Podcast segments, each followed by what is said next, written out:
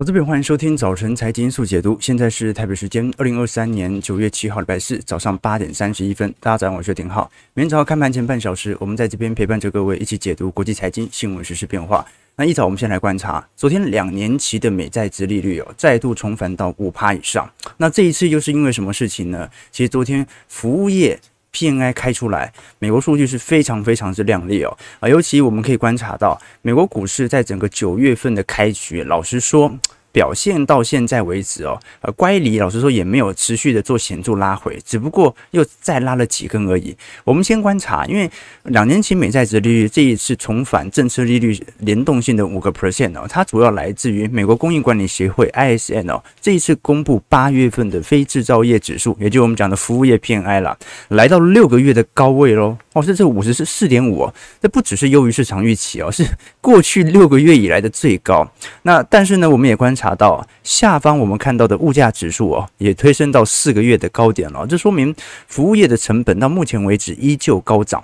即便我们看到就业市场有一点降温哦，好，但是工资肯定是没降温哦。我招募的人可能变少，但是工资因为有工会和法规监管的问题，基本上是难以下调的。那基本上我们可以观察到这样的一个经济数据啊，啊，奠定着美国的消费衰退肯定还有一段时间啊。第三季是一定不发生嘛？第三季 G G D P 预估会。增长五个 percent 哦，第四季啊就要看一下下滑幅度会多大啊，因为人家说第三季可能有一些呃过去暑假。比较少出现的惯性消费开始拉抬啊，比如说泰勒斯的演唱会等等。好，那么第四季如果消费的力度不如去年的话，同比就有可能会有一些受到显著的钳制。那我们要观察的事情是，明年到底会不会迎来消费技术性衰退的一天？事实上，我们从最近的 Fed Watch 点阵图来做观察，会发现，芝商所最新的预估哦，呃，因为九月份已经大势底定了嘛，九月份基本上不升息几率已经高达九成三了。我们看的是在十一月。十一月保持在当前利率基准水位的几率是百分之五十六点五，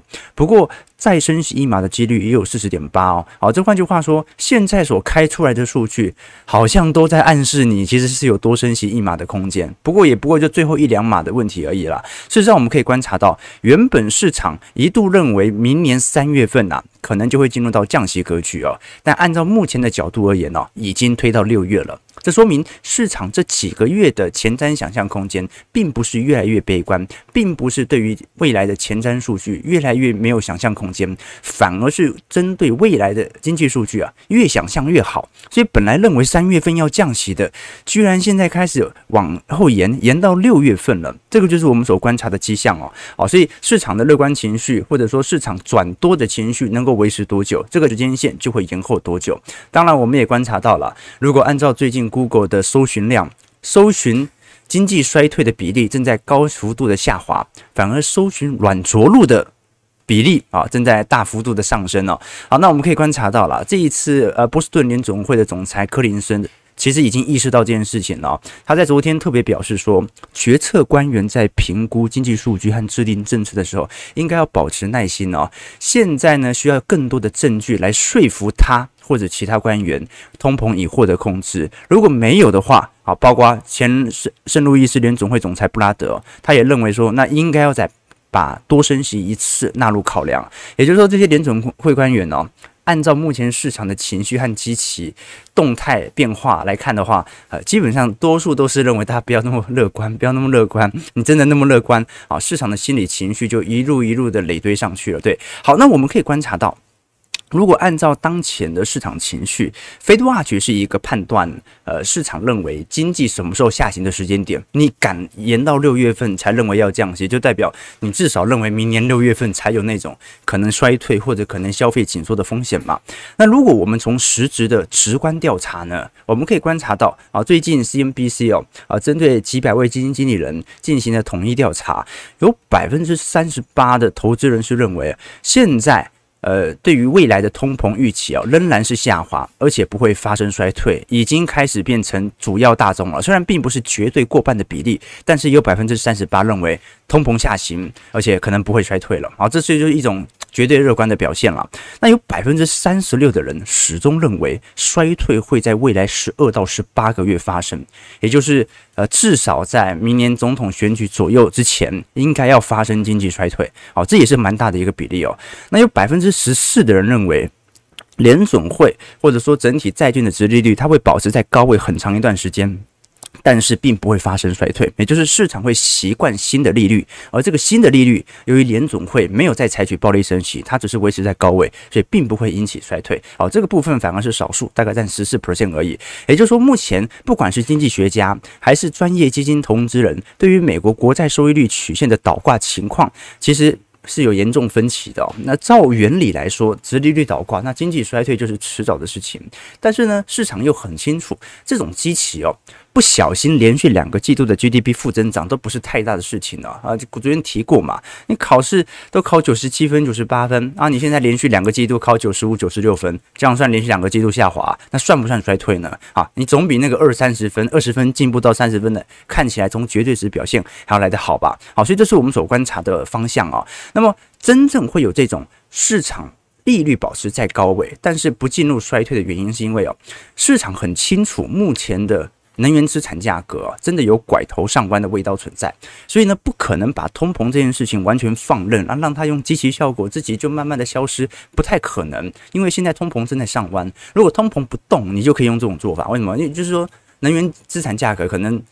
呃，西德州原油就一直在七十块，它也不动了，那你大可以就什么都不用做。你就等明年年增率就变零了嘛？七十块到七十块，年增率是零嘛？可是如果七十块变七十五块，变八十块，那年增率问题就很大。所以联总会一定要注意通膨这件事情。可是你要注意通膨这件事情，我们又很清楚，你也不可能在这个时间点采取暴力升息啊。信用卡的违约率已经上来了，所以最有可能在整个二零二四年所发生的基调，虽然市场上没有人这样做预判，市场上要么就认为。你升息升到崩溃，升到衰退，要么呢就是不会衰退啊，但是你也差不多预防性降息了。那认为会保持在高利率，呃，然后又不衰退的是少数嘛？那我个人更倾向认为，明年应该是保持在高利率一阵子，然后有一点预防性降息的空间，甚至我们有可能会看到联总会在预防性降息，但是缩表也仍然在持续当中。为什么呢？因为你的预防性降息，你针对的是信用卡商，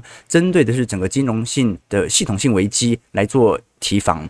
那你缩表呢？是确保市场的资金能够持续的收缩，让市场不要有太多外溢的资金流到大宗资产身上，一边抗通膨，一边救金融系统。那至于景气的问题，按照目前科技股的财报获利哦，明年只会增长，它根本就不受这一次升息影响。升息受到影响的是股价的估值，但是升息不会改变。苹果赚多少钱？好，这个是我们所观察到的要件。好，那我们可以观察到整个联准会的看法啊，因会影响啊，只是影响没那么大。好，这个真的升息影响比较大的还是属于金融部门。好，那所以我们可以观察到啊，联准会从去年缩减开支啊资产负债表以来，目前已经大概减持了一兆美元的资产规模了。哎，其实也蛮不错喽。你看当时撒了三四兆，然后现在至少缩了四分之一走了，他把四分之一的钱拿走了。那好消息哦，在是在于现在。其实并没有呃很明显的，你看除了三月份那一波流动性危机以外，现在并没有那种二零一九年，因为一九年也缩表，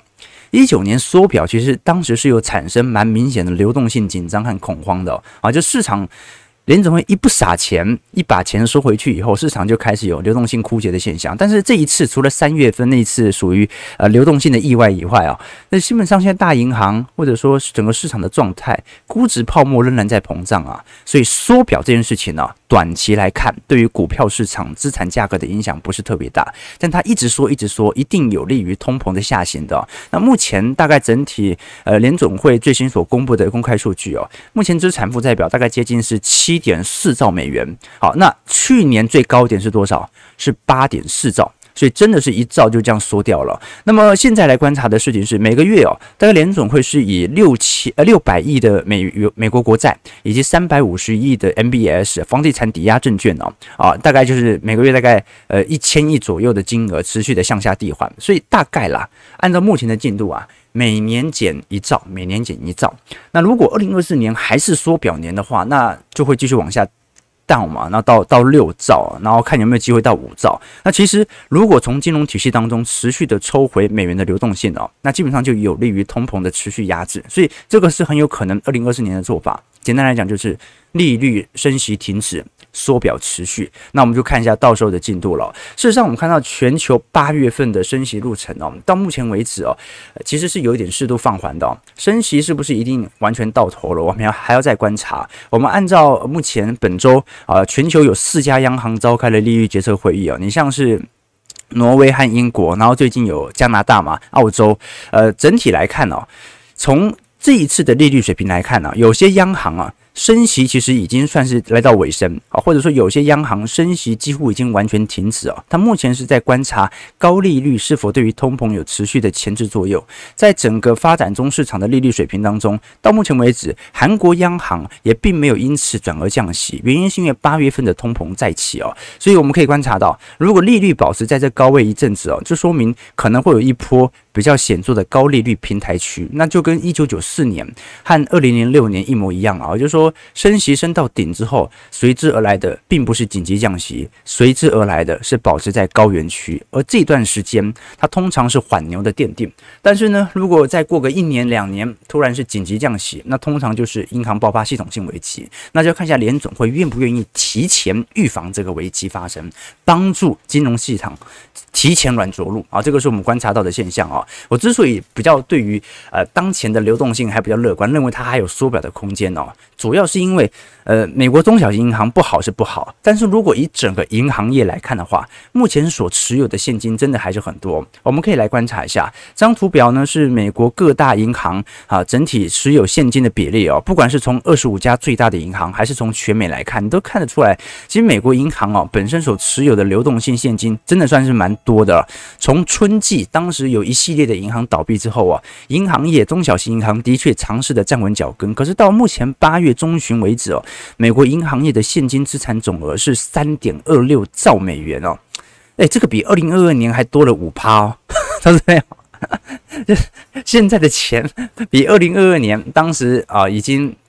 很明显开始进行缩表行为之后啊，还多了五趴。哦，这说明目前的资金流动性表现还算是不错，除了少数的中小型银行啊压力比较大以外哦，那基本上我们可以观察到这一波更像是呃金控资金的资金移转了。我们可以观察到，你看中小型银行这两年跌得很重嘛，但问题在于美国的中大型银行哦。它的存款量虽然在掉啊，或中小型、中小型、中大型存款量都在掉，但是这些存款量的下滑，它并不是代表着全面资金的流出系统，它只是把资金从原本的可能一些股票、债券或者原本的现金水位移交到货币型市场当中，所以他们手上的现金还是很多。好，那我们要很清楚嘛，你利率保持在这么高的一段时间，那就代表市场必须要找寻更高的报酬嘛。你要么那就完全存到联准会系统当中，要么呢？就要去找寻更高的报酬，所以你可以观察到，有些股票涨得很夸张，但是呢，同时大家的啊定存的金额、利率型产品、货币型基金显著的资金流入也在上升当中，这个是我们所观察到的一些方向。好，这个大概是整个美国股市我们现在所观察到，在昨天 ISM 服务业 PMI 数据公布之后啊，产生出的一些想法，就是现在数据就这样了，不好不坏。反正今年肯定看不到衰退啊，那你要对赌就对赌明年嘛。可是明年我已经跟投资投资朋友分享过我的想法了，明年就算是衰退，它应该也是属于技术性衰退啊，就不小心跳太高。跳太高总要下来嘛，下来有时候不小心扭到脚很正常的，但从绝对值来看，它不是一个太大的伤害。我们从美国股市四大指数来做一些观察，道琼下跌一百九十八点，零点五七 percent，收在三万四千四百四十三点了。这一波拉了几天之后，又开始拐头下弯。标普五百指数下跌三十一点，零点七 percent，收在四千四百六十五点。好，这一次又开始回测月线了。纳指下跌一百四十八点，一点零六 percent，收在一万三千八百七十二点。费半下跌二十九点，零点八 percent，收在三千六百五。五十四点，那看得出来，美国股市这一波虽然有在回调了，但量能真的也很低了。好，这台美股市最近都量缩的有一点可怕，反倒是最近呃政治面的讯息开始逐步回归了。我们待会会聊一下华为的概况哦，但是首先聊的是苹果，苹果昨天重跌了三点五八 percent，这苹果很少有单日这么大的跌幅啊，毕竟是全球第一大全值股哦。主要是华尔街日报昨天指出。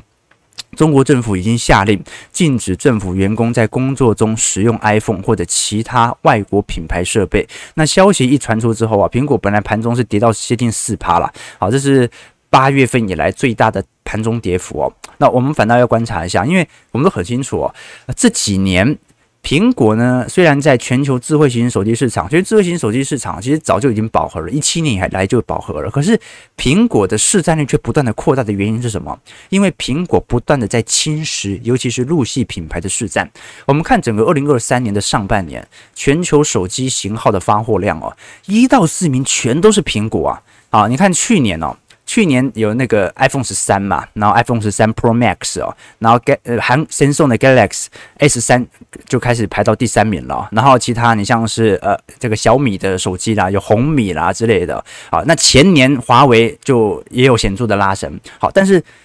今年哦，一到十名，一到四名全都苹果啊，十四 Pro Max，十四 Pro。十四和十三，第五名才轮到神送啊，所以各位可以了解到哦，目前呃去年大陆还有大概两支陆系品牌哦，还是占全球发货潮的前两名哦，啊，应该应该讲前十名当中有两名是呃陆系手机哦，现在前十名当中一支陆系手机都没有，所以待会我们要聊哦，这次华为所推出的新款手机哦，采用的是七纳米工艺，那到底它的呃现在这个时间点推出的用意为何呢？啊，那。七纳米的技术，它又是从何而来啊？目前它的效能真的是堪称台积电的七纳米吗？待会来跟投资朋友做一些关注哦。事实上，我们可以了解到，在整个美国股市的当前市况当中哦，其实量能是太缩了，缩到大家都开始找故事来解释了，对吧？OK，好，我们先从台北股市慢慢的聊起，从台股，从台湾最近所公布的通膨数据一路聊到台积电，再来聊到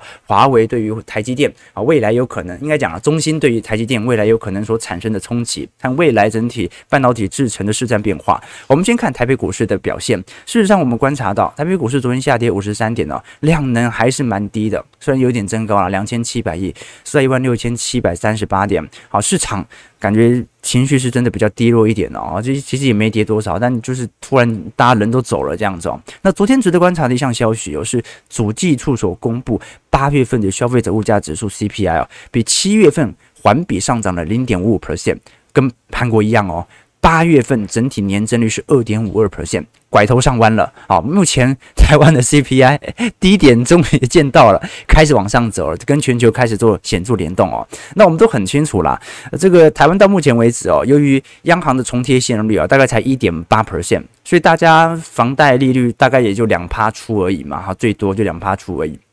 所以重贴现率是一点八七。啊，你放在银行，你拿到的利息一百块拿到一点八七块，结果你的通膨率呢是二点五趴。好，所以台湾之所以我们可以观察到啊，明明在整体名目 GDP 在实质股价上啊增长速度飞快，但是中产阶级痛苦的要命哦，比美国人还痛苦。现在为什么？因为美国人时薪。水平哦，大概是在呃三点四到三点七 percent 左右啊，应该讲说错了，四点七到四点八 percent 左右。但是目前美国通膨大概三点三点四趴嘛，啊，所以。目前美国的工资水平跑赢都是通膨哦，台湾还落后零点七 percent 哦，好，台湾 CPI 是二点五趴，重贴现率是一点八七 percent，所以这的确是工资跑不赢通膨啊，尤其是最近通膨又开始往上跑了，对吧？好，那我们具体观察在整个八月份的消费者物价指数当中了，当然能源资产价格是一个重大的影响哦，可是我们也很清楚哦，由于七月到八月哦，啊，当时有苏瑞台风还有卡努台风啊，因为带来的豪雨啊，所以主要的上涨还是来来自于食物啊，食品价格上涨了一点八六 percent 哦，那主要是属于蔬菜价格的上涨。那交通通讯类的部分哦，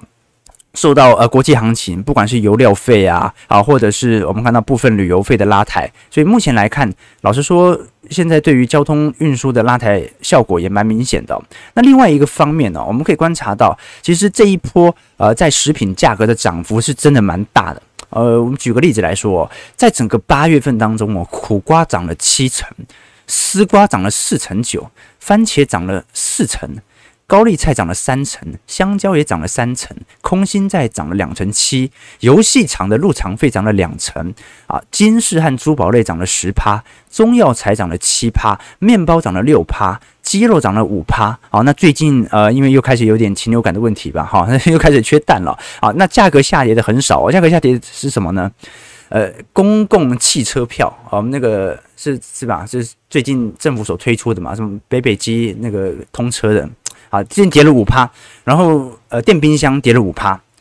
电视机跌了五趴，电脑跌了五趴，啊，这个冷暖气设备跌了四趴。啊，私募鱼跌了四趴，捷运车票跌了四趴，啊，所以跌的都是一些看起来很明显哦，是属于呃物质性产品啊，跌幅目前比较重一点哦。好，那总而言之啦，好，就是说按照目前台湾的通膨角度而言，的确跟海外比较起来算是蛮低的哦。好，大概整体年增率啊，平均来看，今年大概是一点八 percent 哦，还是比南韩、日本来的低哦。但问题是，人家的工资水平开始提升了，那我们在我们的会员资产呃部位当中啊的。宏观报告其实有提到这个问题哦，就说，呃，物价涨幅低的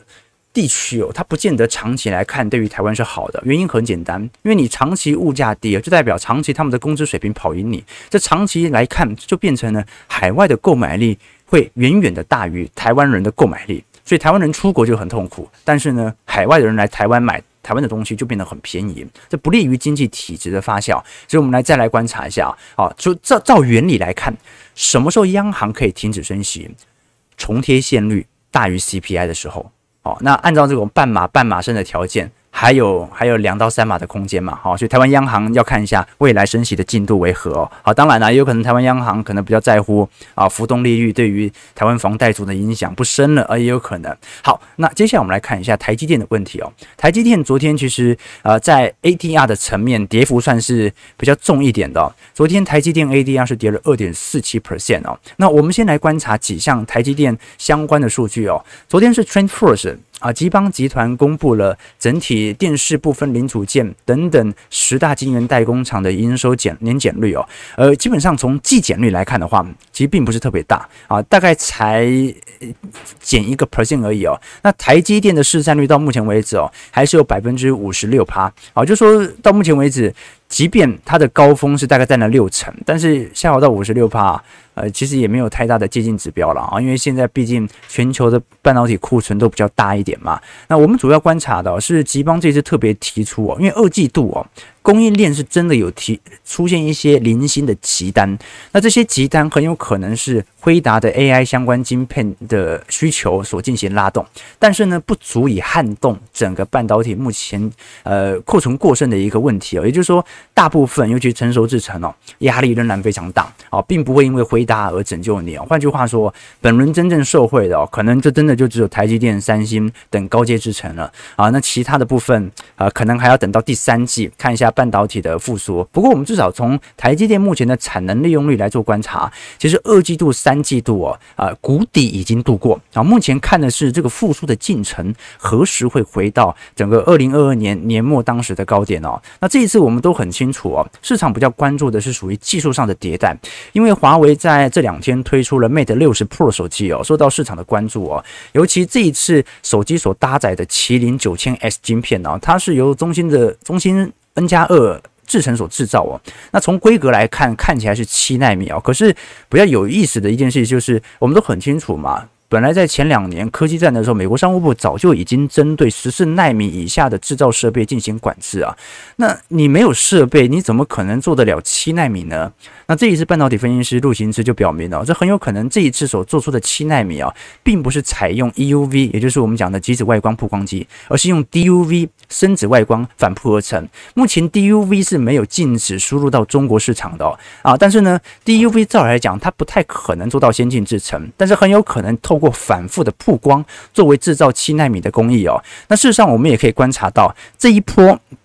多数人对于呃华为本身啊、这次所出炉的新机的评价，都在实质的测试当中发现了本身效能，即便它是属于七纳米，但是在传导性的部分哦，仍然不如原本台积电的七纳米良率之好，所以基本上来观察的第一个要件是哦，因为。才开卖第一波而已哦，如果产能真的是几千万台的这样开出来哦，那很快应该就会有遇到良率的问题，你没办法生产出这么多呃品质好的晶片，所以第一波是看它呃出货的速度会有多快。啊，那第二波是观察一下华为现在所卖的价格哦。啊，其实并不是啊极端离谱，符合七纳米该有的工艺。按照目前啊中芯所生产七纳米所要付出的成本，应该是极高无比的。所以来观察一下啊，到底这一波华为卖这只手机的毛利率到底是有多少？那我们都很清楚了啊。虽然华为新手机的晶片呢，看起来是到目前为止。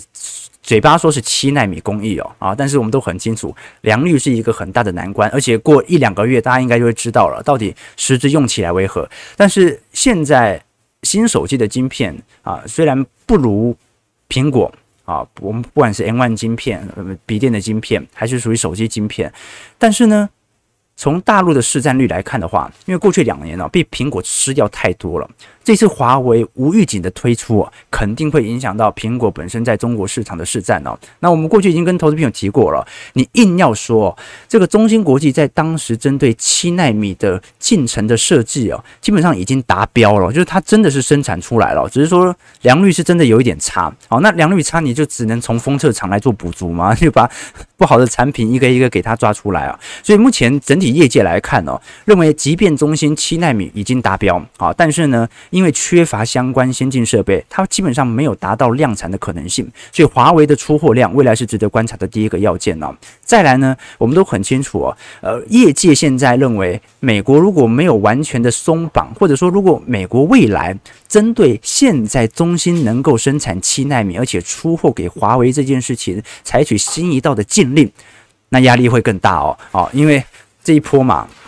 老实说，美方还没有针对华为所出的新新机来做表态哦。好，你看，呃。当年中国生产面板嘛，靠的都是台湾人才带了技术啊，日本的设备哦。那现在半导体的技术和设备哦，大部分都握在美国业者手上嘛。好，所以这个是第一件事情。那第二件事情呢，是产业逻辑哦，就是中芯按照目前的逻辑啊，它的量能必须要非常大，才可以达到目前呃该有的低价格的水平。好，但是我们都很清楚，现在全球每年的新的晶片哦，都不断的推陈出新哦，其中电路的设计都不尽相同，所以这种少量的生产逻辑哦。到底中芯能不能看懂啊？那看起来，因为现在大家都在做最新的嘛，按做七纳米，对不对？OK，那最后就人才了。人才的部分哦，老实说了，现在在不管是中国市场还是美国市场，都遇到同样的问题哦，就是大部分的科技人才都是集中在科呃我们讲的软体业，然后 BAT 啦，百度、阿里巴巴、腾讯哦，那。啊，就算在半导体的人才培养，它都是以数十年做起跳的，这个是未来值得大家所观察的方向了。但但是至少就目前层面来看，的确，中国市场在半导体的市场规模这几年是不减反增的哦，不断在增加当中。尤其在成熟制程的部分哦，这个时间线可能又稍微提前了。我们当时跟投资朋友预估过，整个二零二五年全球先进制程的产能哦，台积电应该是会有所下滑的。但是下滑的原因并不是因为中国市场崛起，是因为美国。国市场崛起，从本来的七十八 percent 下滑到六十九趴，韩国也会下滑。韩国从原本的两成一下滑到一成八。那中国预估是不会变动啊，因为中国目前啊，即便它有相关技术，但都不足以达到量产或者说良率大幅提升的要件。但是呢，我们可以观察到，首先先进制程，美国的部分它会有非常显著的拉升，从原本的零趴到二零二五年预估会有十二趴。不过大概也是台积电和神送生产的啦。我们反而要关注的是成熟。制程哦，成熟制程的呃超级叠价潮可能真的会很快出现，尤其在景气复苏之后，它也不会改变哦。我们当时跟投资朋友聊过，本来预估在二零二五年，中国本身所生产的成熟制程。呃，产能量哦，应该就会完全的超越联电和格罗方德。但目前来看，明年应该就会达成了，而且明年中旬可能就会达成。我们当时来看哦，整个二零二一年，台积电在成熟制程的产能每个月大概是十八到十九万片哦，联电是五点五到六万片，格罗方德大概是五万片左右。那神送目前几乎已经放弃成熟制程啊，转往啊这个先进制程来做啊这个发展。那你看到中芯和上海华力哦，整个二零二一年。总产能也不过就五万片啊！整个大陆市场它能够产的成熟制程，而且当时良率也没多高。联电当时在二零二一年的良率已经来到九十八点九了。好，当时良率良率没多高的情况底下，才产五万片。但是按照目前中芯和上海华力扩厂的进度啊，